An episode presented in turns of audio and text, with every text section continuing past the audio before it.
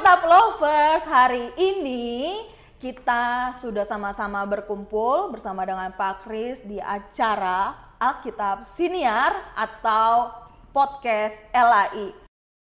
Kita mau membahas nih program-program tentang SDK, perjalanan-perjalanan yang udah dilalui selama ini oleh beberapa orang dan hari ini kita memanggil Pak Kris sebagai narasumbernya yang akan bercerita khususnya untuk perjalanan ke Yahoo Kimo.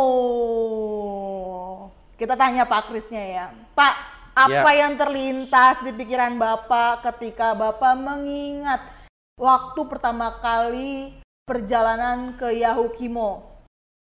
Terima kasih Agnes, apa kabar para Alkitab lovers di mana pun Anda berada. Perjalanan Yahukimo sebenarnya kalau di secara ingatan itu sudah menjadi bagian dari perjalanan mungkin sekitar 16 tahun saya di LAI ya, di Lembaga Alkitab Indonesia, salah satu dari perjalanan kami ke lapangan. Yahukimo sendiri letaknya kan bagi yang belum tahu itu adalah di daerah pegunungan tengah Papua. Yahukimo itu sendiri kabupaten baru yang dibentuk oleh gabungan empat suku besar utama yang ada di wilayah itu yaitu suku Yali, suku Hupla, suku Kimyal dan suku Momuna. Nah, mereka adalah suku-suku yang rata-rata sebenarnya semi nomaden. Oh. Ya, baru yang di pusat-pusat kabupaten saja yang sudah mulai tinggal menetap ya. Iya. Berarti ini perbincangan antara dua generasi. Kalau tadi sempat Pak Kris bilang dia udah 16 tahun perjalanan. Iya. Kalau aku baru empat tahun dan baru dua perjalanan. Kepotong COVID, jadi kita nggak bisa pergi-pergian. Iya. Tapi nggak mengurangi rasa penasaran kita ya untuk setiap perjalanan-perjalanan itu punya kisahnya tersendiri. Betul, Ya kan Pak? betul. Apalagi Pak Kris yang udah pergi ke sana ke sini, tapi kita hari ini mau fokus ke Yaukimo Papua. Ya. Di sana itu kalau bicara tentang Papua tuh nggak ada habisnya Pak. Kalau kita melihat keeksotisannya Betul, dengan keberagamannya. Kira-kira nih Pak, waktu Bapak ke sana tuh apa sih yang bikin Bapak sangat merasa greget gitu? Gregetnya itu kayak merasa berbelas kasih lah, aku bisa dibilang. Ya. Mungkin ada baiknya kita berbicara tentang program satu dalam Oh kasih. iya itu dulu ya. Ya. Banyak yang nggak tahu pasti soalnya Iya betul. teman-teman. Tentang program satu dalam kasih ini kan konsepnya ada dua, yaitu kita melayani menjadi jembatan menyediakan kabar baik bagi mereka yang tinggal di pelosok-pelosok Nusantara oleh dua sebab. Yang pertama karena faktor geografis, artinya tempat tinggal mereka betul-betul terpencil, susah sinyal, susah dijangkau kendaraan dan sebagainya.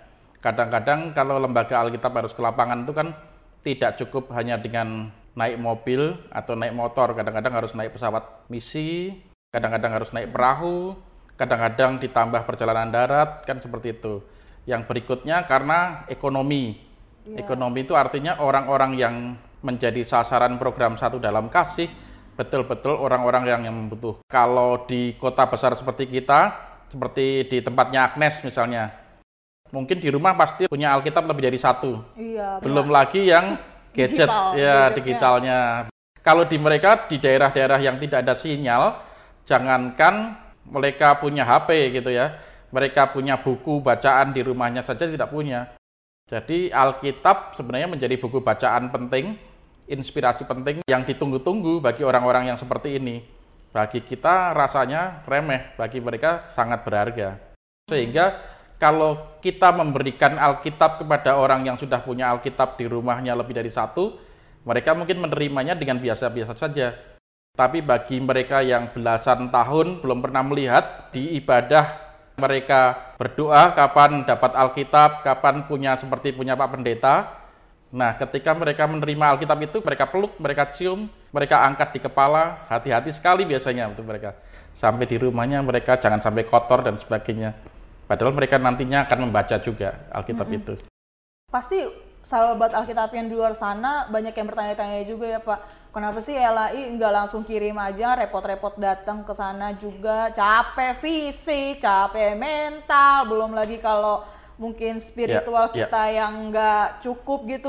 Mungkin kebayang ada beberapa orang yang datang secara personal gitu ya, minta bimbingan pastoral yang menganggap kalau semua yang datang ke sana tuh pendeta mungkin dianggapnya gitu ya Pak. Ya, jadi Gitu. dalam proses penyebarannya atau proses pengiriman Alkitabnya, LAI dalam tataran menjaga kepercayaan dari para mitranya, pendukung dananya itu harus memastikan bahwa Alkitab ini sampai di sasaran dengan tepat, tidak salah sasarannya. Oh, itu. Gitu kan misalnya kita mengirimkannya betul-betul di gereja-gereja yang memang sebagian besar warganya belum punya Alkitab. Jangan sampai kita mengirimkannya ke tempat-tempat di mana Alkitab sudah berlebihan. Iya. Sebenarnya bukan apa-apa karena nanti toh tidak berharga. Tapi kalau kita sampai kita pastikan di tempat-tempat itu di mana Alkitab itu memang betul-betul dibutuhkan, Alkitabnya sendiri berfungsi dengan baik untuk peribadahan, untuk keluarga, tapi juga kita menjaga kepercayaan dari para donatur, memastikan bahwa LAI ternyata dengan program satu dalam kasih ini memastikan Alkitab itu sampai di sasarannya. Misalnya kita ingin dukung wilayah Yahukimo yang seperti kita bicarakan sekarang, artinya harus kita pastikan melalui gambar, melalui foto, melalui tulisan, melalui tanda tangan para penerima, gitu kalau perlu fotokopi KTP-nya bahwa memang Alkitab telah sampai pada mereka. Sehingga di tahun-tahun berikutnya kerjasama LAI dengan para gereja mitra, perorangan, lembaga-lembaga itu tetap dapat diteruskan. Kepercayaan harga yang tidak murah. Tanggung jawab kita adalah memastikan setepat-tepatnya. Suka duka ke sana. Apa Iya. yang Bapak alami? Ya, perjalanan SDK satu dalam kasih ini mau di Yahukimo, mau di tempat-tempat lainnya di seluruh Nusantara selalu memastikan bahwa wilayah yang dituju adalah wilayah yang tadi ya jelaskan geografisnya susah kadang-kadang tidak mudah.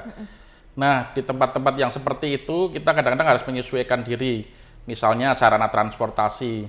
Kadang-kadang kalau kita yang di Jakarta ini ke mana-mana gampang. Tinggal sekarang ini dengan gadget, panggil Grab, panggil Gojek, datang mereka.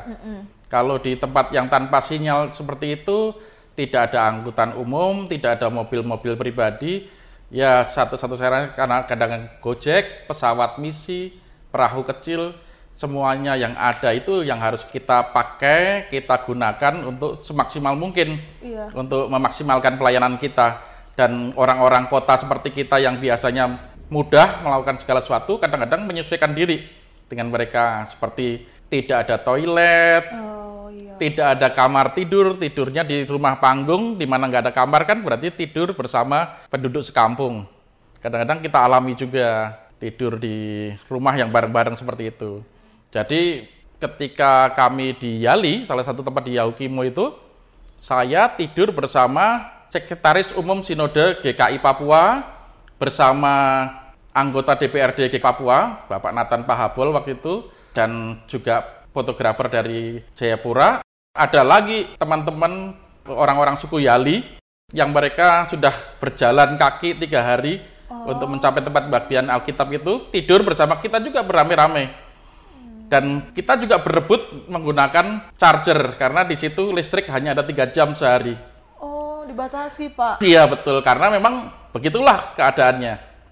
Itu di daerah yang paling kota, Jadi Yahukimo ini udah daerah yang paling kota gitu. Kabupaten Yahukimo-nya. Ya. Oh, tapi Iya. sekota-kotanya yang Bapak bilang kota, itu nggak nggak sekota yang beneran di kota sih. Iya, orang kadang-kadang berpikirnya yang namanya pusat kabupaten itu mudah membeli barang, mudah membeli kebutuhan, Iya. itu mudah sinyal gitu kan.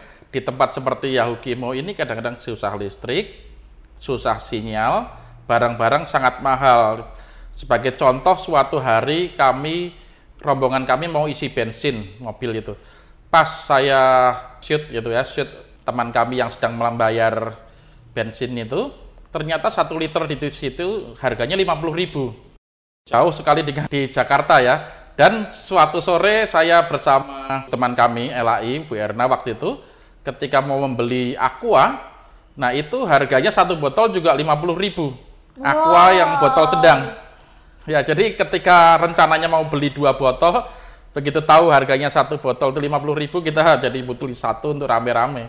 Nah itu contoh perbandingan bahwa di pelosok Nusantara kadang-kadang karena situasi geografis dan transportasi yang susah, harga-harga itu melambung tinggi beda sekali dengan di di kita ya, yang beli Indomie murah. Di sana beli Indomie itu 25.000 ribu satu bungkusnya. Bungkus mentah. soto kita di sini, Pak. Iya, betul bisa kebayang jadi betapa perbedaannya dan bagaimana mereka membutuhkan topangan kita. Alkitab Lovers masih banyak cerita seputar perjalanan satu dalam kasih Yahukimo. Kita akan lanjutkan dalam segmen selanjutnya. Untuk itu, kami ajak Alkitab Lovers untuk mendukung program Satu Dalam Kasih Lembaga Alkitab Indonesia. Melalui program ini, di tahun 2021, LAI kembali mengadakan program untuk mendukung daerah Humbang, Hasudutan, Gomo, Enggano, Kalimantan Utara, Kabupaten Ketapang, Tagulandang, Lubuk, Buol Toli-Toli, Mori, Toraja, Sabu, Kaimana, Komoro, dan Asmat. Dengan total 155.000 eksemplar Alkitab dan bagian-bagiannya dengan kebutuhan biaya sebesar 14 miliar 725 juta rupiah. Alkitab Lovers dapat mendukung pelayanan ini melalui donasi sebesar 95.000 per Alkitab. Dukungan dapat dikirimkan melalui rekening LAI yaitu Bank BRI Cabang Keramat Raya nomor rekening 0335 01 00 0281 304 Bank BNI Cabang Keramat Raya nomor rekening 001 053 4054 BCA Cabang Matraman dengan nomor rekening 3423 01 6261 dan Bank Mandiri Cabang Gambir dengan nomor rekening 119 008